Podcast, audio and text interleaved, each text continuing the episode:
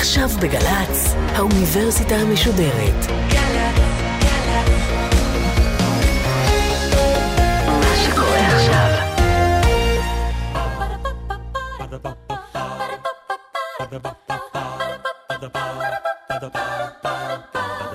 האוניברסיטה המשודרת מציגה מבוא ל עם קובי מידן והסמסטר טקסטים מכוננים של הישראליות והפעם שיחה עם הפרופסור דן לאור מאוניברסיטת תל אביב על סלמנדרה מאת קצטניק עורכת ראשית מאיה גאייר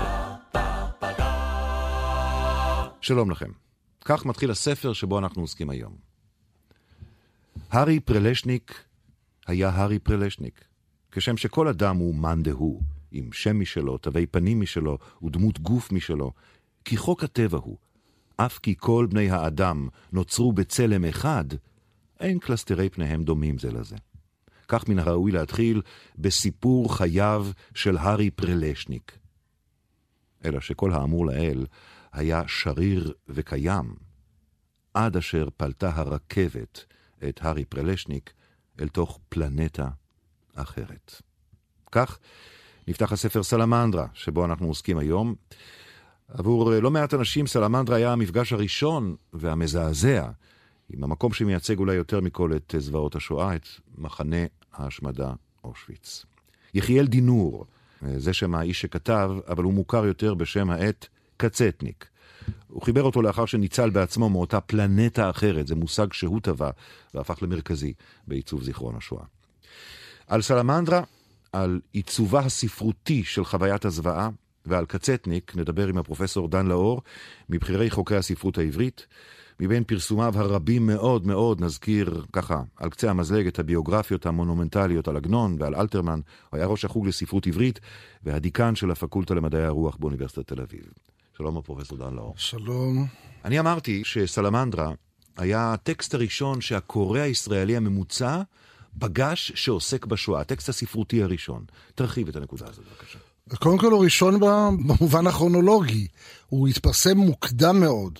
כלומר, גם כשאנחנו מסתכלים לא רק על מה שהתרחש בזירת הכתיבה בארץ על השואה, אלא בכלל בזירה העולמית, אנחנו מדברים על שנת 46. זהו טקסט מאוד מאוד מוקדם, כשאנחנו מדברים על טקסטים מכוננים על אושוויץ, למשל. אז פרימו לוי בעצם אפילו נתפס באיטליה ב-47 והגיע לפרסום קצת יותר מאוחר. ה- הלילה של אלי ויזל היה מאוחר עוד יותר בשנות ה-50, כך שיחיאל פיינר, לימים יחיאל דינור, שאימץ את הפסבדונים המורכב הזה, קצטניק, כתב אותו ב-45. ממש זמן uh, קצר ביותר אחרי יציאתו מאושוויץ, הוא עבר, נדד עם הבריחה uh, לכיוון איטליה והגיע לאיטליה, ושם במצב נפשי, גופני, מאוד מאוד uh, ירוד, בתקופה מאוד קצרה, uh, באיזשהו טראנס, הוא כתב את הספר הזה, שהוא עבר לארץ בדרך לא דרך, תורגם אגב. מיידיש לעברית, צריך להדגיש, ופורסם כבר ב-46. אז באמת, זאת הייתה אחת ההזדמנויות הראשונות אה, לקורא הישראלי, העברי, עוד טרם מלחמת העצמאות, אה, להיפגש עם השואה ועם זוועות אושוויץ. אה, קצטיק באמת, אה, יש לו במידה רבה איזושהי זכות ראשונים של הבאת, העלאת הנושא הזה של אושוויץ והשואה במרחב הישראלי. אני אבקש שתספר לי מעט על הדרך שבה הפך יחיאל פיינר, הוא, יחיאל דינור לימים, הפך לקצטניק, כלומר על התבגרותו בצל השואה. יחיאל פיינר היה בן 30 כשפרצה המלחמה.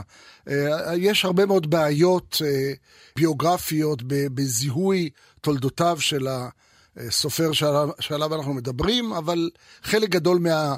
הבעיות האלה נפתרו בשנים האחרונות, בחלקן או בחלק גדול מהן על ידי חוקר תרבות יידיש יחיאל שיינטוך, שהקדיש הרבה מכוחותיו לנושא הזה, יש אפילו תעודת לידה, הוא נולד בסוסנוביץ' בדרום מערב פולין ב-1909, כך שהוא בן 30 כשהמלחמה פורצת. חשוב לציין שהוא חי חיים שלמים לפני השואה. זה משנה, למשל, אלי ויזל הגיע לאושוויץ, שעליה אנחנו מדברים אה, כנער, אותו הדבר לגבי אמרי קרטש. אה, גם פרימו לוי הגיע כאדם בוגר. כלומר, התגובות השונות של הסופרים השונים ביחס לחוויה הזאת של, של השואה בכלל ואושוויץ בפרט, תלויות במידה לא מבוטלת בפרדספוזיציה של כל אחד מהם. הוא היה בן 30, הוא היה כבר אה, נשוי. לא הורה, אבל נשוי, והוא גם היה בעל קריירה ספרותית מסוימת, לא כל כך ידועה. בשמו יחיאל פיינר, הוא פרסם אה, שירה ופרסם מסות, כלומר הוא היה כבר בעל אה, נוכחות ספרותית מסוימת. אגב, הכל ביידיש. כלומר, זאת בעצם אה, לשונו אה, המובהקת. אה, לימים הוא נעשה מה שנקרא סופר דו-לשוני, והכתיבה שלו היא גם ביידיש וגם בעברית. עכשיו, המלחמה מתחילה בספטמבר 39, אה, הוא מתגורר בסוסנוביץ', אה, הוא חווה את כל החוויה הקשה מאוד של הגטו בחבל זגלמביה, שזאת פרשה בפני עצמה שלא ניכנס לפרטיה, אבל גם הפרשה הזאת, אגב, זוכה לביטוי מאוד מפורט בסלמנדרה. אנחנו מזהים את סלמנדרה ובכלל את קצטיק עם אושוויץ, אבל זה לא מדויק, כיוון שיריעת התיאור שלו אה, הרבה יותר רחבה והרבה יותר מגוונת אה, מכפי שלפעמים אה, מקובל עכשיו. והוא חווה קודם כל את, ה, את השואה שם, בגטו, אלה שנים מאוד מאוד קשות. אפילו הייתה כנראה איזושהי פרשה שיש לה ביסוס עם אדולף אייכמן, שבנסיבות מסוימות אה, מגיע לקטוביץ, אה, לקצטניק הייתה איזושהי אשרת אה, יציאה להונדורס, שלא ברור בדיוק איך הוא השיג אותה, וכנראה אייכמן כאחראי על האזור אה, ראה אותו, קיבל אותו במשרדו, וקרא את האשרה לגזרים. באוגוסט 43, אחרי חיסול הגטו, הוא מגיע לאושוויץ, והוא נמצא באושוויץ עד השחרור. זה, זה נחשב פרק זמן עצום, זה מעורר המון שאלות איך הוא בכלל שרד שם. אנשים לא שרדו באושוויץ תקופה כל כך ארוכה. בכל זאת, הוא היה באושוויץ מאוגוסט 43 עד, ציינו לא מזמן את יום השואה הבינלאומי, יום שחרור אושוויץ, והוא משתחרר עם המחנה, וכאמור נוסע לאיטליה, ומיד לאחר כתיבת סלמנדרה, אפשר להגיד נופל האסימון, וכשהוא נשאל על ידי אליהו גולדנברג, שהיה האיש שהוליך את כתב היד לארץ, מה לכתוב, מה, מה השם, אז הוא אומר, תכתוב קצטניק, שזה בעצם השם של הלועזי של אסיר המחנה, ומאותו רגע בעצם הוא, אפשר להגיד, ממציא את עצמו מחדש כאיש המחנה. נסביר שקצט זהו הבלוק או הצריף שבו הם היו, קצטניק עם מין סיומת כזאת קיבוצניקית, רוסית כזאת, זה איש המחנה בעצם, וזה השם שהוא בוחר לו. זה הרבה יותר מפסבדונים. אחר כך הוא בעצם טוען וגורס וגם נותן לזה ביטוי בכתב, שבעצם קצטניק כאילו נולד או נולד מחדש באושוויץ, כאשר האיש שקלט אותו אה, חרט את, אה, את המספר על, ה, על היד שלו. אגב, במשך הרבה מאוד שנים, אחר כך זה גבה, הוא היה מפרסם את שמו קצטניק בלוויית אה, המספר שהיה מקועקע על זרועו. נדמה לי שבקטע הבא שאני אקרא מתוך סלמנדרה, יש התייחסות לכך. ליד השולחן האחרון ניצב לבלר משונה ועט משונה בידו. הוא לא כתב על נייר, אלא כל אחד היה פושט לו את ידו השמאלית, כדרך שפושטים את היד לחייט, למדידת אורכו של שרוול. והפקיד המשונה טבל את עטו המשונה, בדיו משונה, ותחת לכתוב היה דוקר בבשר היד השמאלית, וקפצו ויצאו ספרות. אחת, שלוש, חמש, שש, שלוש, שלוש. והפקיד דוקר, ואגב כך מדבר כאן, בן זנונים, שוב לא ייקרא שמך משה חיים, אתה כבר מת. כאן השם שלך הוא המספר שעל ידך, וכך יקראו לך כשישלחו אותך אל הכבשן. הבינות? בובונת. עד כמה התיאור של מה שקורה באושוויץ, בספר, זהה, דומה, מזכיר את מה שעבר על קצטניק עצמו. זה מאוד מאוד קשה לדעת, אבל uh, הרושם הוא שבכלל בכתביו יש uh, הסתמכות uh, צמודה למדי למה שעבר עליו גם בגטו וגם במחנות. את ההשוואה המדוקדקת קשה מאוד לעשות, כיוון שאז אתה צריך אסמכתאות אה, אחרות, אבל באופן כללי, אה, זה עוקב מהדברים, אחר מהלך חייו. זה עוקב אחר מהלך חייו בכלל. גם מהלך חייו לפני, כיוון שסלמנדרה הוא ספר שמכיל את העולם שלפני. תזכור שאושוויץ זה רק הפרק העשירי, ואחר כך יש לו עוד, עוד ספרים על המחנות, ובשלב יותר מאוחר הוא גם מדבר על העולם ש, שאחרי.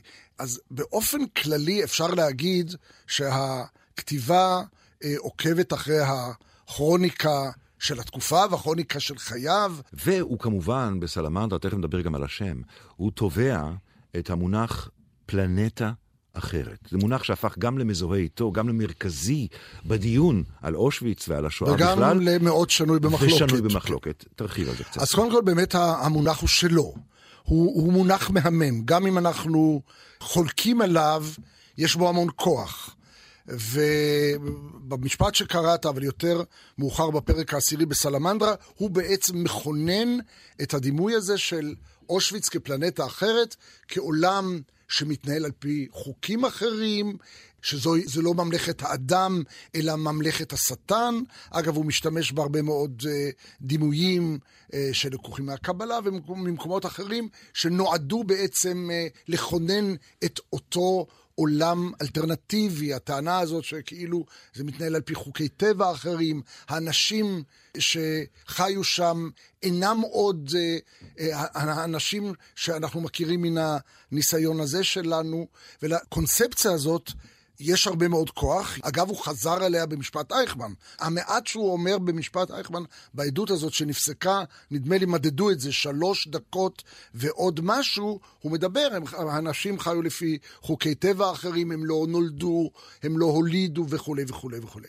אז הכוח של המושג הזה, או של הקונספט הזה, זה בהעצמה של השונות אה, של אה, עולם המחנות מכל מה ש... ידענו מבחינת הניסיון האישי שלנו.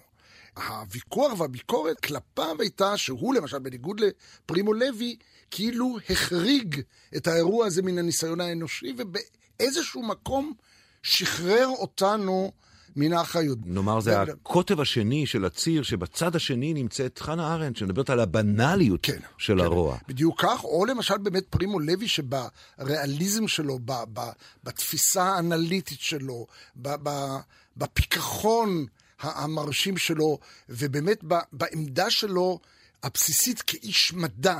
שלומד את עולם המחנות uh, לעומק, אם כן, פרימו לוי שכנע אותנו שזה חלק מן הניסיון האנושי, זה, זה כשל של האדם ושל דפוסי ההתנהגות שלנו וכולי וכולי, אבל זו, זאת לא גלקסיה אחרת, זאת הגלקסיה שלנו, ואנחנו צריכים להתמודד עם הניסיון החריג הזה במונחים שתואמים את ההתנסות הכוללת של האדם. ומבחינה זו, באמת אה, קצטניק עם הדימוי הזה שמצריך בכל זאת איזה כוחות אה, יצירה גדולים, הרעיש מוסדי ארץ, ועצם העובדה שאנחנו חוזרים ומבררים את תקפותו, וגם כשאנחנו חולקים עליו, אנחנו בעצם לא מבטלים את, ה, את הכוח שיש בו.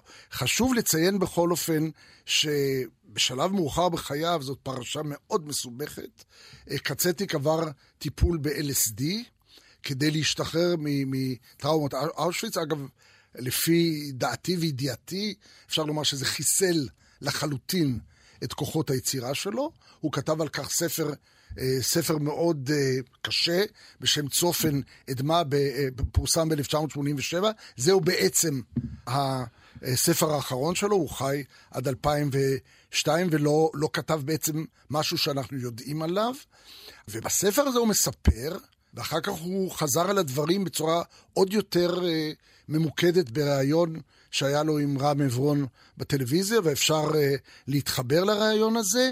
אה, הוא, הוא מספר שבמהלך הטיפול זוועות אושוויץ חזרו אליו, והוא ראה את הדברים מחדש, וחווה חווה את הדברים באופן אחר, והוא באיזשהו מקום מגיע למסקנה שאושוויץ זה כאן. ואושוויץ איננה ממלכת השטן, אלא אושוויץ היא בשליטת האדם. כלומר, הוא, הוא עצמו בעצם אה, עובר צד בוויכוח, למרות שה... המונח, אני חושב, פלנטה אחרת, כן. ימשיך אה, להתרוצץ במילון שאנחנו עושים בו שימוש ביחס לשואה. אה, עוד, עוד מילה אחת, פרופסור אה, דן לאור, לפני שנעבור להתקבלות של הספר הזה. למה הוא קורא לו סלמנדרה? הוא בעיקר מת, מתייחס ל, לסיפור מיתולוגי שמספר על, על זן מסוים של לטאה בשם סלמנדרה, ששורדת אה, באש כך וכך שנים. כלומר, כנראה זאת איזה סוג של תכונה שטבועה באותה לטאה, ואני חושב שהשם משדר את, את המסר הזה של, ה, של ההישרדות. כלומר, אה, קצטניק אה, שרד את התופת ורואה את עצמו כנותן עדות על מה שראו עיניו. והעניין הזה גם, גם חוזר אה, בצורה מאוד מאוד אה, אינטנסיבית בספר עצמו. וצריך לומר עוד דבר, אני חושב, שהוא לא חוסך תיאורים. גם בספר זה הזה, בלשון המעטה, בוודאי. כן.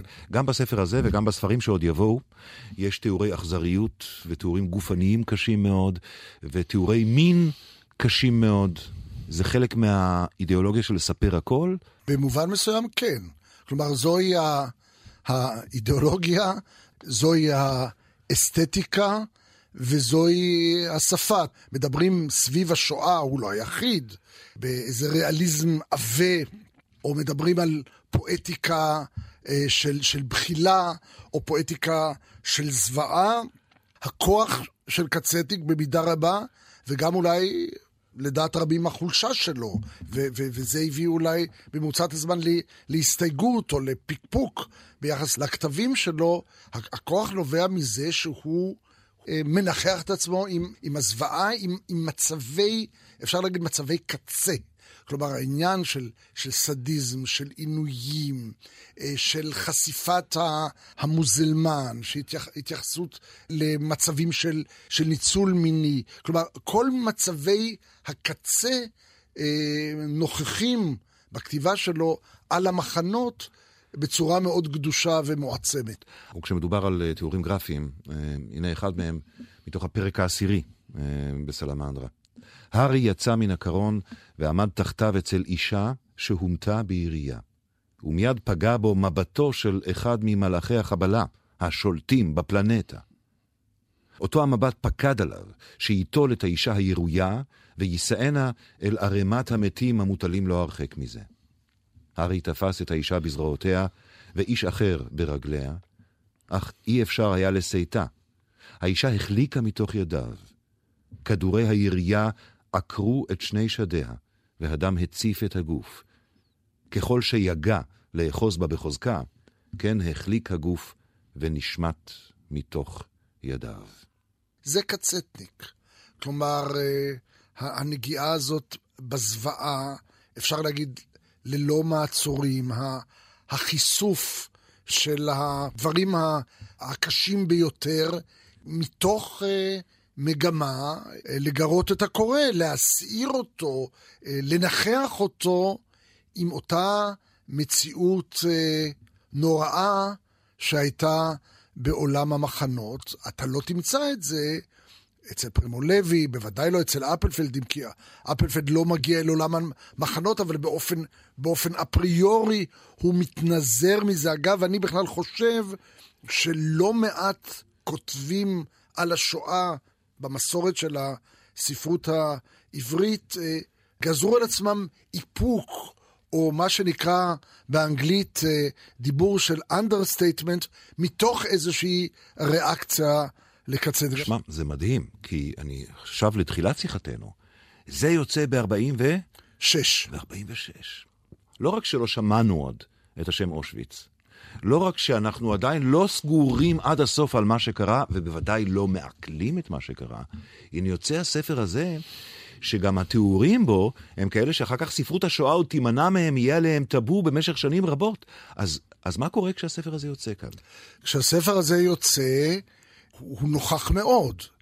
אתה צריך לזכור, באותן שנים אה, זהו, זהו איזשהו קונטרפונקט לפרסומים שהיו לא מעטים אז בארץ, על המרד, אה, על המחתרות, ופה אה, ק. צטניק מביא את התובנה שלו ואת השפה שלו ואת עולם הדימויים שלו, וכן גורם ל... לזעזוע. אתה, קודם כל יש זיכרונות של קוראים, אתה מדבר על אנשים שגדלו בשנות ה-50, ה-60 בארץ, אבל בעיקר, אני חושב שהשנים במרכאות הגדולות של קצטיק, מבחינת הנוכחות שלו, מבחינת היציאה שלו למרחב, זה מ-46 עד אחרי משפט אייכמן, 61. 15 השנים האלה, כותבים על זה בעיתונים, נגיד ב-46-7, יש כ-15 רשימות עיתונאיות או רשימות ביקורת על הספר הזה, ובהן מדובר על כך שזוהי עדות מזעזעת על עולם נורא שלא ידענו מה טיבו, ועכשיו הוא שב ומתגלה לפנינו. למשל, אביא דוגמה אחת, אה, גרשום שופמן, הסופר מוציא מאסף של סופרי ישראל בשם מעט מהרבה ב-1946, עוד לפני שסלמנדרה אה, יוצא לשוק הספרים, ושם הוא מכיל את הפרק העשירי מתוך הספר כמעין קדימון, ובהחלט מדבר בצורה מאוד אה, נפעמת על, ה, על העוצמה של הטקסט ועל ה, על חשיבות הגילוי של העולם, ומתוך הערכה מאוד עמוקה לכתיבה של קצטניק. הדברים כן עוררו תגובות והתרגשות, והספרים היו נפוצים, אבל אפשר להגיד שהממסד הספרותי, בתור שכזה, לא ממש אימץ את קצטניק, גם בזמן אמת ובוודאי לא אחר כך. אחר כך הגיעו גם הרבה מאוד חלופות, היו אופציות אחרות. כן, אחר כך הגיע אפלפלד למשל, הגיע אפלפלד, וחיים גורי כותבת uh, מול תא הזכוכית, ויש גם סופרים ילידי הארץ, כמו קניוק ו- וברטוב, שגם הם כותבים על השואה, ויש ספרות שואה מתורגמת ב-65, יש לך כבר את הלילה של אלי ויזל. ואתה תוחם. את, את השנים שבהן ההתקבלות הזאת הייתה משמעותית במיוחד, אה, בין פרסום הספר לבין משפט אייכמן. אה, למה אתה תוחם את זה עד למשפט, עד לעדות? אה, קצטניק חתם בעצמו איזושהי פאזה בחיים וביצירה שלו עם משפט אייכמן. ציבורית, איש לא ידע בעצם, אולי חוץ ממעטים, מי הוא מי. אני רוצה שנשמע קטע ומשם נמשיך. מה הסיבה שבגללה חסית בשם הספרותי קצטניק, מרדינו? זוהי כרוניקה מתוך הפלנטה אושוויץ. אין הזמן שם כפי שהוא כאן על הכדור הארץ. כל שבר רגע הולך שם על גלגלי זמן אחר. לתושבי פלנטה זאת לא היו שמות, לא היו להם הורים ולא היו להם ילדים. הם לא לבשו כפי כדרך שלובשים כאן. הם לא נולדו שם ולא הולידו, נשמו לפי חוקי טבע אחרים. הם לא חיו כפי החוקים של העולם כאן ולא מתו. השם שלהם היה המספר קצטניק.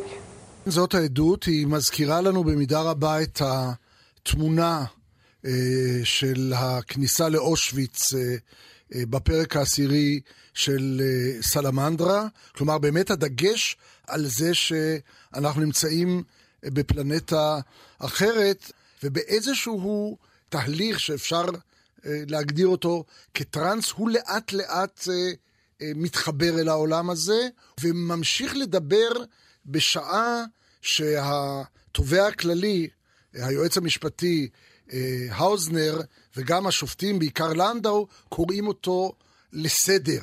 ואחת הטענות של שושנה פלמן, חוקרת ספרות ישראלית שפועלת בארצות הברית, כתבה ספר שלם, כמעט ספר שלם, על העדות שלו ועל חלקו במשפט אייכמן ועל סיבות ההתפרקות שלו. בספר שלה היא ש... שהייתה פה איזושהי התנגשות בין הטראומה של אושוויץ, שקצטניק כנראה בצורה מאוד מאוד אותנטית חווה אותה מחדש, ומי שרואה את הצילומים משתכנע שכך הוא, ומצד אחר, מערכת החוק, המשפט, שיוצגה על ידי האוזנר, ולנדאו הטילה עליו איזשהו אה, מורא בירוקרטי, וגם גם היא בעצם ביטאה, לפי טענתה, מערכת החוק הרי חובתה להעניק מובנות לסיפור. והייתה פה התנגשות בין הכאוס של החוויה שלו לבין ה... הסדר והמשטור שמערכת המשפט ניסתה להטיל עליו. וההתנגשות בין שני הכוחות האלה הובילה בסיכומו של דבר לקריסה שלו, ואנחנו תמיד רואים את התמונה של שני השוטרים שגוחנים עליו ומנסים להרים אותו. זה רגע באמת מצמרר. כן, ללא כל ספק. והאומה כולה עומדת ומקשיבה, סליחה על הקלישאה האלתרמנית. איזה תגובה בזמן אמת יש לרגע הדרמטי הזה? אני רק רוצה להזכיר שעוד לא הייתה לנו טלוויזיה. אבל בעולם ראו את זה בטלוויזיות, כלומר, זה נחשב לרגע שמסמל את משפט אייכמן בתודעה העולמית, לאו דווקא רק אצלנו, אנחנו שמענו את זה ברדיו כציבור. אבל אתה לוקח את, אה, את חיים גורי במול תא הזכוכית, וחיים גורי מתעד את מש, משפט אייכמן יום אחרי יום, והוא עומד משתאה, נפעם. אם אתה מדבר על אלתרמן, קרוע לב אך, אך נושם מול החיזיון הקשה הזה. חיים גורי בהחלט, אה, בתיעוד שלו על משפט אייכמן במול תא הזכוכית, מתייחס אל המאורע הזה כאל מאורע מכונן שבאיזשהו מקום מעביר אולי את המסר של המשפט יותר מאשר נרטיבים הרבה יותר מפורטים והרבה יותר מתועדים וממוסמכים שהועלו בו על ידי אחרים. ואחרי הרגעים הדרמטיים האלה, ואחרי שבעקבותיהם, כמו שאתה מסביר לנו, גם מבינים שהאיש הזה הוא אבי אה, סלמנדרה והספרים שבאו בעקבותיה, הוא פחות או יותר אה, נעלם מהזירה הספרותית. החשיפה הזאת הייתה גם כן מאוד טראומטית, אני לא אכנס לכל הנושא של הלבטים שלו, אם כן להופיע או לא להופיע. בכל אופן, אחרי משפט אייכמן, גם כן הכתיבה שלו על השואה הלכה והתמעטה,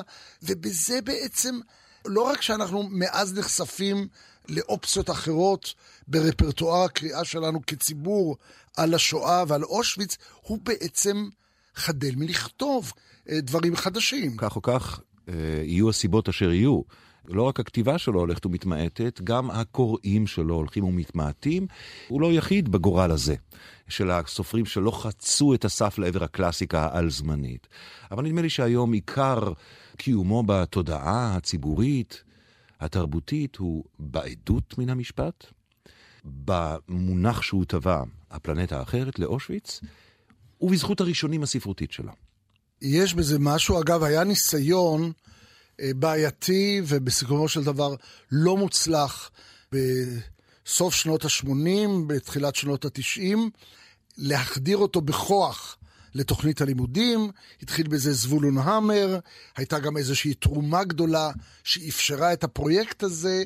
וספרי קצטניק הפכו לחלק קבוע מתוכנית הלימודים, גם הספרים חולקו אה, בחינם, אני חושב שזה היה מהלך לא מוצלח, והוא גם גבה, הוא לא החזיק מעמד, אז בכל אופן צריך לקחת בחשבון, כשאנחנו מדברים על הקריאה בקצטיק מאז, שלפחות במשך עשור שנים, אה, תלמידים בבתי הספר כאן בארץ, מרצון או שלא מרצון, כן נחשפו לכתיבה שלו, אבל אתה צודק, הכתיבה שלו לא ממלאת היום בחלל החיים שלנו את התפקיד שהיא מילאה אז, ועם הזמן קיבלנו תובנות אחרות ונרטיבים אחרים וסגנונות אחרים שעשו את קצטניק אולי אה, לסופר אה, שולי.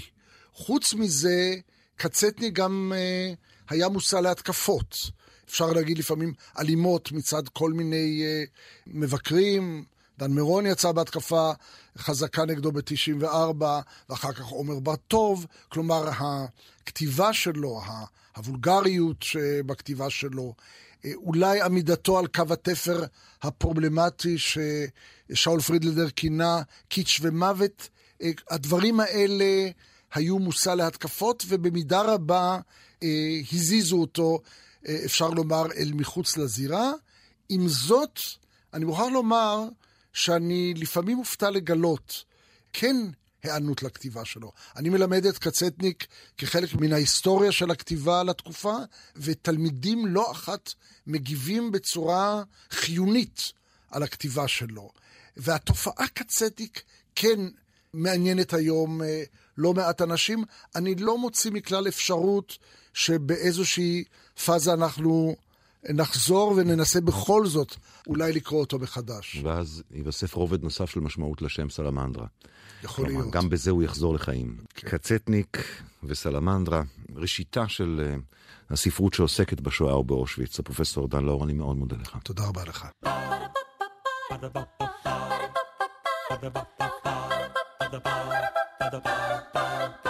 האוניברסיטה המשודרת, מבוא ל... קובי מידן שוחח עם הפרופסור דן לאור מאוניברסיטת תל אביב על סלמנדרה, מאת קצטניק. עורכת ראשית, מאיה גאייר. עורכת ומפיקה, מיקה נחטיילר. מפיקה ראשית, אביגיל קוש. מנהלת תוכן, מאיה להט קרמן. האוניברסיטה המשודרת, בכל זמן שתרצו באתר וביישומון של גל"צ, וגם בדף הפייסבוק של האוניברסיטה המשודרת.